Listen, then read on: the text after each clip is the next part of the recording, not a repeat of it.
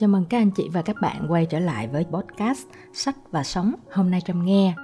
Đây là nơi mà Trâm sẽ chia sẻ những điều, những nội dung mà Trâm đã đọc được, nghe được từ những cuốn sách và những câu chuyện từ cuộc sống. Nói chung là nó sẽ gồm hai phần gồm sách và sống giống như là tên chương trình. Hôm nay cái chủ đề mà Trâm muốn nói nó có tên là làm điều quan trọng có buộc phải vất vả hay không? Câu trả lời dĩ nhiên là không tại vì thực ra nếu mà câu trả lời là có thì không còn gì để nói. Cái câu mà trâm đặt ra làm tiêu đề ngày hôm nay à, không phải nhằm mục đích để hỏi mà nhằm mục đích để à, à, giật tít cho kêu vậy thôi. Chủ yếu là để nêu ra cái vấn đề. Chúng ta không nhất thiết chúng ta không bắt buộc phải vất vả để làm được một cái điều gì đó mà chúng ta cho là quan trọng. Cái uh, lý do mà trâm thu tập podcast với chủ đề này là do hôm nay trâm vừa mới nghe xong cuốn sách tư duy tối giản, hiệu quả tối ưu của tác giả Greg McKeon. Thì cái cuốn này trâm nghe hơi lâu hơn so với những cuốn sách nói khác. Lý do là bởi vì thời gian gần đây cùng một lúc trâm nghe cuốn này và trâm nghe thêm vài cái tác phẩm khác cũng như là đọc thêm, tham khảo thêm một vài tác phẩm sách giấy khác. Cho nên là cái thời gian nghe cuốn sách này nó hơi lâu hơn dự kiến. Nhưng mà hôm nay thì trâm đã hoàn thành được nó và sau khi nghe những dòng cuối cùng của cuốn sách của người đọc rằng bạn vừa hoàn thành xong tác phẩm tư duy tối giản, hiệu quả tối ưu. Cảm ơn vì bạn đã lắng nghe trong thực sự xúc động. Giống như bao nhiêu lần khác, giống như là mình coi xong một bộ phim, mình khép lại một cái cuốn sách, mình khép lại một vở kịch, thì luôn luôn, nó luôn để lại cho mình một cái cái cái cảm giác gì đó nó rất là xúc động thực ra thì giống như phim điện ảnh đó, à, hoặc là một vở kịch đó, nó nó sẽ kéo dài khoảng trong một hai tiếng đó, thì cái cảm xúc đó nó cũng không nhiều lắm nó không có dày dặn lắm. Nhưng mà khi mà trong nghe xong một cuốn sách mình phải nghe nhiều ngày từ ngày này qua ngày nọ à, cũng như là ví dụ mình mình coi những cái series phim truyền hình hoặc là giống như hồi xưa thì mình coi những cái phim drama hàng á thì tự nhiên cái cuộc sống hàng ngày của mình giống như là nó gắn liền với cái bộ phim đó nó gắn liền với cuốn sách đó. Cho nên là khi mà khép lại những dòng cuối hoặc là những cái khung cảnh cuối cùng á thì có những tác phẩm mà phải nói là cái dư âm nó để lại cho trong cả tuần lễ luôn. À, cho nên hôm nay là một cái thời khắc mà trong uh, chứng kiến cái dư âm đó nó xuất hiện bên trong mình sau khi mà trâm nghe xong cuốn sách này, cái thông điệp trâm ấn tượng là bởi vì à, khi mà tác giả viết những dòng cuối cùng của cuốn sách đó, ông kể một cái câu chuyện cá nhân liên quan tới đứa con gái của mình và nó có liên quan tới tình trạng sức khỏe của con gái và à, đó cũng là một cái thử thách lớn mà vợ chồng ông phải vượt qua và phải áp dụng cái tư duy và cái lối sống mà mình mình khuyến khích, mình cổ vũ độc giả và bạn bè họ phải áp dụng cái cách đó vào trong cái trường hợp mà mình đối diện với cái thử thách lớn như vậy thì mình, một phần mình cảm thấy rất là được được chạm cảm xúc khi mà nghe cái câu chuyện cá nhân đó. Mình thực sự là mình mong là tình hình sức khỏe của con gái của à, tác giả đã ổn định hơn. Tác giả nói à, nếu mà chỉ chọn một cái thông điệp duy nhất mà tôi muốn các bạn rút ra từ cuốn sách này, hoặc là các bạn chỉ muốn rút ra một thông điệp duy nhất thôi từ cái cuốn sách này, thì tôi mong rằng cái thông điệp đó nó sẽ là đôi khi một vài cái vấn đề trong cuộc sống của chúng ta nó không nhất thiết phải phải cực nhập đến như vậy nó không nhất thiết phải nặng nề đến như vậy. Và chúng ta có thể chọn cái cách tiếp cận nó giải quyết vấn đề sao cho nó không có phức tạp, khó khăn, giống như vẻ bề ngoài của nó. Và có một điều thú vị nữa là thật là trùng hợp là bởi vì khi mà mình đang nghe cái cuốn sách này vài ngày trước, trong đầu mình đã hiện ra cái thông điệp này và mình suy nghĩ về cái điều này rất là nhiều. Đó là một cái nhiệm vụ nào đó trong cuộc sống của mình, trong công việc của mình, nó có nhất thiết phải khó khăn hay không? Nó có nhất thiết phải nặng nề hay không? Và hôm nay khi mà mình kết lại cuốn sách, mình nghe tác giả nói là đó là thông điệp mà mà ông muốn gửi gắm đến, thì mình cảm thấy là, ồ, có một cái sự trùng hợp thú vị quá. Và đó cũng là cái động lực mà hôm nay, chính xác là tối nay, giống như mọi khi, mình đã thực hiện cái podcast này. Tại sao mà mình cũng giống như tác giả, trả lời cho câu hỏi là làm điều quan trọng, có nhất thiết phải vất vả hay không? Câu trả lời của mình là không. Lý do mà lớn nhất đối với cá nhân mình thấy, nếu mà cái việc làm một cái nhiệm vụ nào đó quan trọng trong cuộc sống của mình mà nó khó khăn, thì mình sẽ không thể nào, mình sẽ khó thể nào mà đi đường dài được. Lấy một cái ví dụ cụ thể giống như ôn thi để mà mình luyện thi, một cái kỳ thi nào đó nó rất là cam go mà nó có ý nghĩa quan trọng trong cuộc đời mình thì mình sẽ luyện thi, luyện ngày, luyện đêm. Có nghĩa là nhiều khi quên ăn, quên ngủ. Thay vì 8 tiếng 10 tiếng thì mình học trong 12 14 tiếng để mà mình đạt được cái kết quả à, 10 trên 10 hoặc là 100 trên 100 gì đó. Thì cái việc này á, nó có dài hạn được không? Theo mình nghĩ là không. Cái việc này nó, thường nó chỉ kéo dài trong ngắn hạn thôi. Cùng lắm là vài tháng còn thường là khoảng một tháng giống như các bạn à, có thể thấy những cái biển hiệu quảng cáo ở trên đường à, luyện thi IELTS hay là luyện thi đại học gì gì đó thì nó không thể nào người ta nói bạn là ở ờ, vô đây luyện thi đi luyện trong 3 năm được luyện trong 2 năm luyện trong một năm được. Mà chỉ là kéo dài vài tháng thôi thì theo mình nó là giải pháp chữa cháy. Nó không phải là một cái nhiệm vụ mà mình có thể làm trong dài hạn. Tại vì nếu mà xét trong trường hợp luyện thi mà luyện trong dài hạn cả cả một năm mấy năm trời chắc là bạn sẽ bị điên sớm thì nó là một cái biện pháp cực chẳng đã. Nó là một cái biện pháp chữa cháy khi mà chúng ta quyết tâm muốn dùng tâm sức vào cái cái việc đó. Nhưng mà tại vì có thể là trong quá khứ mình đã chưa có đầu tư đủ thời gian cho nó, mình chưa có đủ cái sự tập trung cho nó và bây giờ mình mới muốn thúc đẩy cái việc đó giống như là chạy nước rút trong những cái chặng cuối cùng của một cái cuộc đua vậy. Tại vì ngay từ ban đầu mình đã chạy quá chậm chẳng hạn. Đó, chứ nó không phải là mình không thể nào là mình chạy nguyên cuộc cuộc đua đó với một cái tốc độ mà cực nhanh như vậy được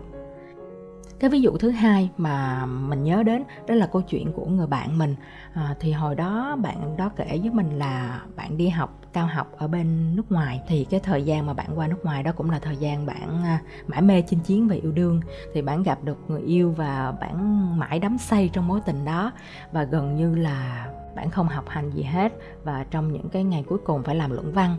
kết thúc cái cái cái học bổng đó. Và bạn mới phải học ngày học đêm thì bạn mới nói lần đầu tiên là bạn mới biết là rụng tóc nó là như thế nào. Thì, thì bạn nói là lúc đó ở trong nhà vệ sinh đó bạn thấy là đầy tóc luôn. Cái lúc mà mình biết bạn á, thì là bạn đã về nước rồi và mình với bạn cùng làm ở một công ty ở Việt Nam. Thì lúc đó là bạn đã để tóc đầu đinh và gần như là cắt tóc rất là ngắn ấy. thì bạn mới nói là sau một thời gian á, thì sau cái trận ừ, thi đó thì tóc nó mới mọc lại như thường thì đó là lần đầu tiên mà bạn biết tới cái việc rụng tóc bởi vì bởi vì mình đang ép cái hệ thần kinh của mình mình đang ép cơ thể của mình vào một cái cái đường đua nước rút như vậy. Thêm một cái ví dụ nữa, đó là câu chuyện cá nhân của mình. Thì có một cái giai đoạn mình à, mình quản lý một cái à, đội nho nhỏ gồm à, một số thành viên. Lúc đó khi mà mình trò chuyện với bạn bè của mình về chuyện công việc á thì một cái người bạn của mình mới à, nghe cái câu chuyện của mình thì mới nói là à, mày là điển hình của một lãnh đạo nô lệ hoặc là tương lai nếu mà mày trở thành lãnh đạo cao hơn mày sẽ trở thành lãnh đạo nô lệ. Bạn mới giải thích là lãnh đạo nô lệ có nghĩa là một người lãnh đạo mà không có nhàn nhã mà là sẽ sẽ phải cực khổ luôn cả phần của của những người mà mình à, mình lãnh đạo luôn. Thì lúc đó mình nghe xong mình nói là mình không muốn trở thành một người như vậy mình không biết là sau này mình có trở thành một lãnh đạo cấp cao hay là mình mình có tác động tới quá nhiều người hay không. Nhưng mà dù cái ngày đó có xảy ra hay không, mình cũng không muốn trở thành một cái mẫu hình ừ, nô lệ như vậy. Thì nó khiến mình suy nghĩ rất là nhiều. Khi mà mình nghĩ tới những cái giai đoạn mà mình làm một cái việc gì đó khó khăn, nặng nề á, thì mình hay nhớ tới một cái giai đoạn vài tháng mà mình gia nhập một cái công ty nọ mình không gặp vấn đề gì khó khăn với công việc hết. Tại vì thật ra giai đoạn đầu thì à, cái việc mà mình đi sâu vào công việc chi tiết á, nó cũng chưa có nhiều mà chủ yếu là mình làm quen với công việc thôi. Thì cái giai đoạn đó mình cảm thấy thật sự là nặng nề luôn. Tại vì mình cảm thấy giống như là mình bị quăng lên một cái hòn đảo và mọi người cư xử mọi người nói chuyện bằng nét văn hóa bằng những cái ngôn ngữ mà mình không thể nào hiểu được. Và lúc đó thì mỗi ngày đi làm của mình á nó như một cực hình vậy mình còn nhớ cái um, cái ấn tượng sâu sắc là tại vì thời gian gần đây mình có đi ngang cái um, cái xe cà phê vỉa hè của những cái cô cậu bé mà sinh viên á các bạn hãy bán. Thì cái giai đoạn đó cũng có một cậu bé có uh, bán cà phê ở ngay cái uh, góc vỉa hè đó. Thì mình nhớ là cả ngày của mình hôm đó nó nó là một cái màu xám xịt. Và khi mà buổi sáng mình đi ngang cậu bé đó là nó là một cái khoảnh khắc mà sáng sủa gần như là duy nhất của mình trong ngày luôn. Là bởi vì cậu bé đó bán cà phê và rất là lễ phép mà rất là tươi cười rất là à, kiểu là thể hiện cái sự tôn trọng và yêu thương những khách hàng của mình. Mình nhớ có mình ghé đó vài lần thôi nhưng mà à, lần thứ hai thứ ba mình ghé tới mà mình đổi món á, là cậu bé nó sẽ sẽ nhận ra và nói ủa nay chị không uống cà phê sữa nữa hả? Thì những cái sự quan tâm ân cần nó làm cho mình cảm thấy rất là vui. Có thể là cậu bé đó không biết và bây giờ thì cậu bé đó không còn bán ở đó nữa. Thì mình có hỏi thăm thì mình được biết là cậu bé đó quay lại học rồi. Có lẽ là cậu bé đó không biết là cậu đã gieo một cái niềm hy vọng cho một cái người đi làm giống như mình trong một cái ngày của người đó có thêm một cái hạt giống tốt lành. Thì lúc đó mình nhớ là trên trang Facebook cá nhân mình có chia sẻ về câu chuyện này và mình nói là, mình tin là cậu bé này sau này có làm bất kỳ một công việc gì cũng sẽ rất là dễ tiến đến thành công nếu mà cậu ấy vẫn duy trì cái thái độ tận tâm đến như vậy à quay trở lại thì cái mà mình muốn nói là những cái ngày đó đối với mình là những cái ngày thực sự công việc của mình đó nó làm cho mình cảm thấy rất là tệ luôn. Mình cảm thấy là ngày nào mình cũng không muốn đi làm và tới mức là cơ thể mình nó phản ứng luôn. Lúc đó mình nhớ là giống như kiểu hệ thần kinh của mình bị căng thẳng cho nên là cái ngón tay của mình nó cứ giật liên hồi. Và và mình cảm thấy rất bị sợ hãi, nhưng mà bận quá cũng không có thời gian đi bác sĩ. Nhưng mà mình nói ờ chỉ có cái chuyện nhỏ vậy mà đi bác sĩ khám chắc cũng chả ra gì đâu. Thôi là khỏi nhưng mà nó cứ như vậy. Và mình cảm thấy lúc đó mình đặt câu hỏi là bây giờ nếu mà mình tiếp tục cái công việc hàng ngày của mình nó như thế này thì mình có chịu nổi hay không? Nếu mà mới có vài tháng đầu mà như vậy thì sau này hai ba năm thì mình có chịu nổi hay không? Và nếu mà xui mới có nửa năm hoặc là một năm thì hệ thần kinh mình nó chịu không nổi và nó nó nó nó nó nó, nó bốc hỏa và nó làm cho mình bị uh, bị bệnh thần kinh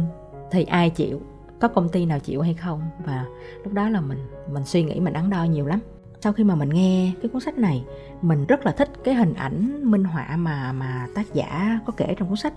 Hãy xem một cái nhiệm vụ một cái điều quan trọng của mình giống như cái việc mà mình đẩy một hòn đá vậy.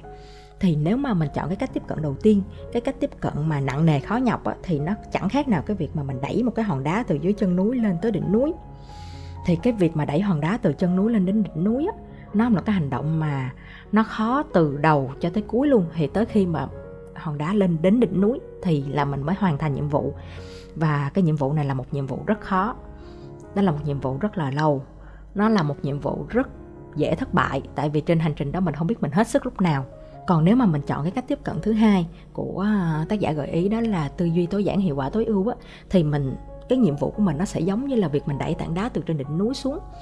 cái nỗ lực ban đầu của mình á, nó cần phải nhiều. Nhưng mà khi mà mình đã đẩy được cái hòn đá này nó lăn rồi á, thì sau đó việc còn lại là của trọng lực, không phải là việc của mình nữa. Và hòn đá này nó sẽ cứ lăn theo trọng lực thôi, và mình chỉ cố gắng cái bước đầu thôi, và còn lại là là là là nó sẽ vận hành theo một cái nguyên lý. Đó là trọng lực. Nó không những là nó dễ dàng hơn mà trong cái thời gian mà hòn đá nó lăn xuống núi, biết đâu mình lại có thể lăn thêm một hòn đá khác. Nghĩa là nó vừa dễ hơn, nhanh hơn, mà nó còn còn năng suất hơn, tại vì mình có thể đẩy nhiều tảng đá hơn. Quay trở lại với những cái ví dụ mà hồi nãy mình nêu, thì cái việc mà mình học luyện thi á, nó chắc chắn nó không phải là một biện pháp bền vững. Thì cái biện pháp bền vững hơn ở đây, dĩ nhiên là cái việc mà mình mình cố gắng mỗi ngày một chút, mình học tốt ở trong cả năm học hoặc là mình đã có một cái sự đầu tư, một cái sự chuẩn bị tốt cho cái kỳ thi đó ngay từ sớm rồi, thì khi mà tới gần cái ngày thi mình sẽ không phải luyện thi, mình sẽ không phải vô một cái lò nào hết, mà mình chỉ cần coi lướt lại và mình hệ thống hóa lại những cái điều mà mình đã học trong thời gian vừa qua thì nó sẽ là một cái biện pháp bền vững hơn. Cái ví dụ này cũng tương tự như cái ví dụ của bạn của mình học cao học ở bên nước ngoài á nếu mà trong trong cái thời kỳ mà đi học á bạn không mãi mê chinh chiến và yêu đương mà bạn có thể uh, uh, quản lý tốt thời gian để mà cái chuyện yêu đương nó không ảnh hưởng tới việc học á thì bạn đã không tốn một cái mớ tóc mà bạn đã kể với mình rồi. Còn cái ví dụ thứ ba cái ví dụ về việc mà có giai đoạn mà mình bị gọi là à, lãnh đạo nô lệ á, thì ngay sau đó mình nhận ra rằng mình không thích cái điều đó thì mình phải cải thiện nó bằng cách nào? Thì mình đã chọn cách là mình mình trao quyền nhiều hơn cho các bạn cộng sự của mình. Và sau đó mình nhận ra là trời các bạn ấy rất là vui vẻ rất là um, làm việc với một cái niềm hăng say với một cái niềm vui hơn hẳn trước kia bởi vì bạn cảm thấy là bạn được mình tin tưởng. Và không chỉ dừng lại ở đó mà bạn còn sáng tạo ra nhiều cái cách làm mới mà nó nhanh hiệu quả hơn là cái cách làm cũ của mình đã từng làm nữa. Tại vì khi mà mình mình gắn bó với một cái công việc á, đủ lâu á, mình sẽ dễ bị làm theo thói quen lắm. Thì có những cái uh, cái nhiệm vụ mà có thể hồi đó giờ mình quen là làm theo cách cũ rồi. Cái cách cũ nó vừa mất thời gian mà nó vừa lâu mà mình không hề nhận ra cho tới khi các bạn cộng sự của mình tìm ra cách khác và nói với mình là bạn đã tìm ra cái cách làm nhanh hơn hiệu quả hơn thì lúc đó mình cảm thấy là trời ơi thật là một ờ, một một cái trái ngọt mà mình đã gặt được trên hành trình đó.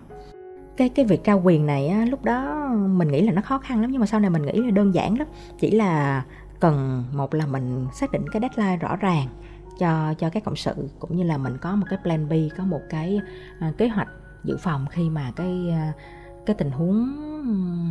đầu tiên cái plan A á, nó có vấn đề thì mình chuẩn bị trước vậy thôi. Còn lại á, là mình hãy trao quyền trao quyền. Không những mình nhàn nhàn nhã hơn mà nhàn hạ hơn mà mình còn có thời gian để mình suy nghĩ ra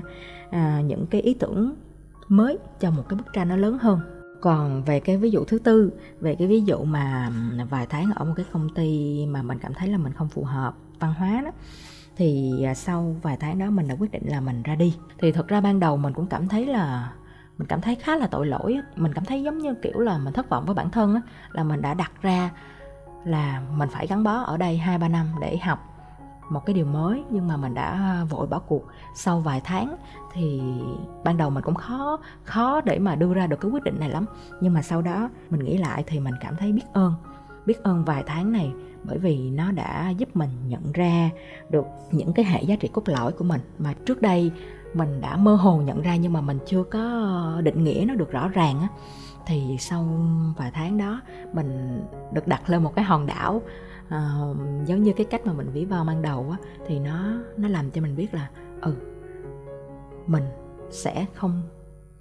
chấp nhận cái điều này. Mình sẽ không thích cái điều kia. Và khi mà bị ép phải làm điều đó thì mình sẽ không thể làm được, hoặc là mình sẽ không thể làm được trong dài hạn được. Nếu mà khi mà mình cảm thấy mình không hợp mà mình mình mình mình ra quyết định sớm để mà mình đừng có dấn sâu thêm vào thì nó cũng là một cái giải pháp tốt cho cá nhân mình lẫn những người khác. Ờ, lỡ ví dụ như là mình mình nhận ra là mình không hợp nhưng mà mình vẫn cố đấm ăn xôi để mà ở lại, để mà vì một cái mức lương cao hay là vì một cái vị thế xã hội, vì cái công ty đem đến thì mình cảm thấy nó không đáng và nó cũng ờ, không phải là một cái giải pháp tốt cho cả mình và cả công ty. Thì tóm lại là cái podcast hôm nay mình chỉ muốn nhắc nhở bản thân mình rằng, cũng như là muốn chia sẻ với các anh chị và các bạn một điều rằng đôi khi có những cái điều quan trọng trong cuộc đời của chúng ta nó không nhất thiết phải khó khăn. Chúng ta có thể tìm ra những cái cách nhanh hơn, hiệu quả hơn, sáng suốt hơn để mà đơn giản đơn giản và đơn giản hóa nó. Cảm ơn các anh chị và các bạn. Chúc mọi người một đêm ngon giấc. Nếu mọi người đang nghe podcast này vào ban đêm, giống như thời điểm mà mình đang thu nó.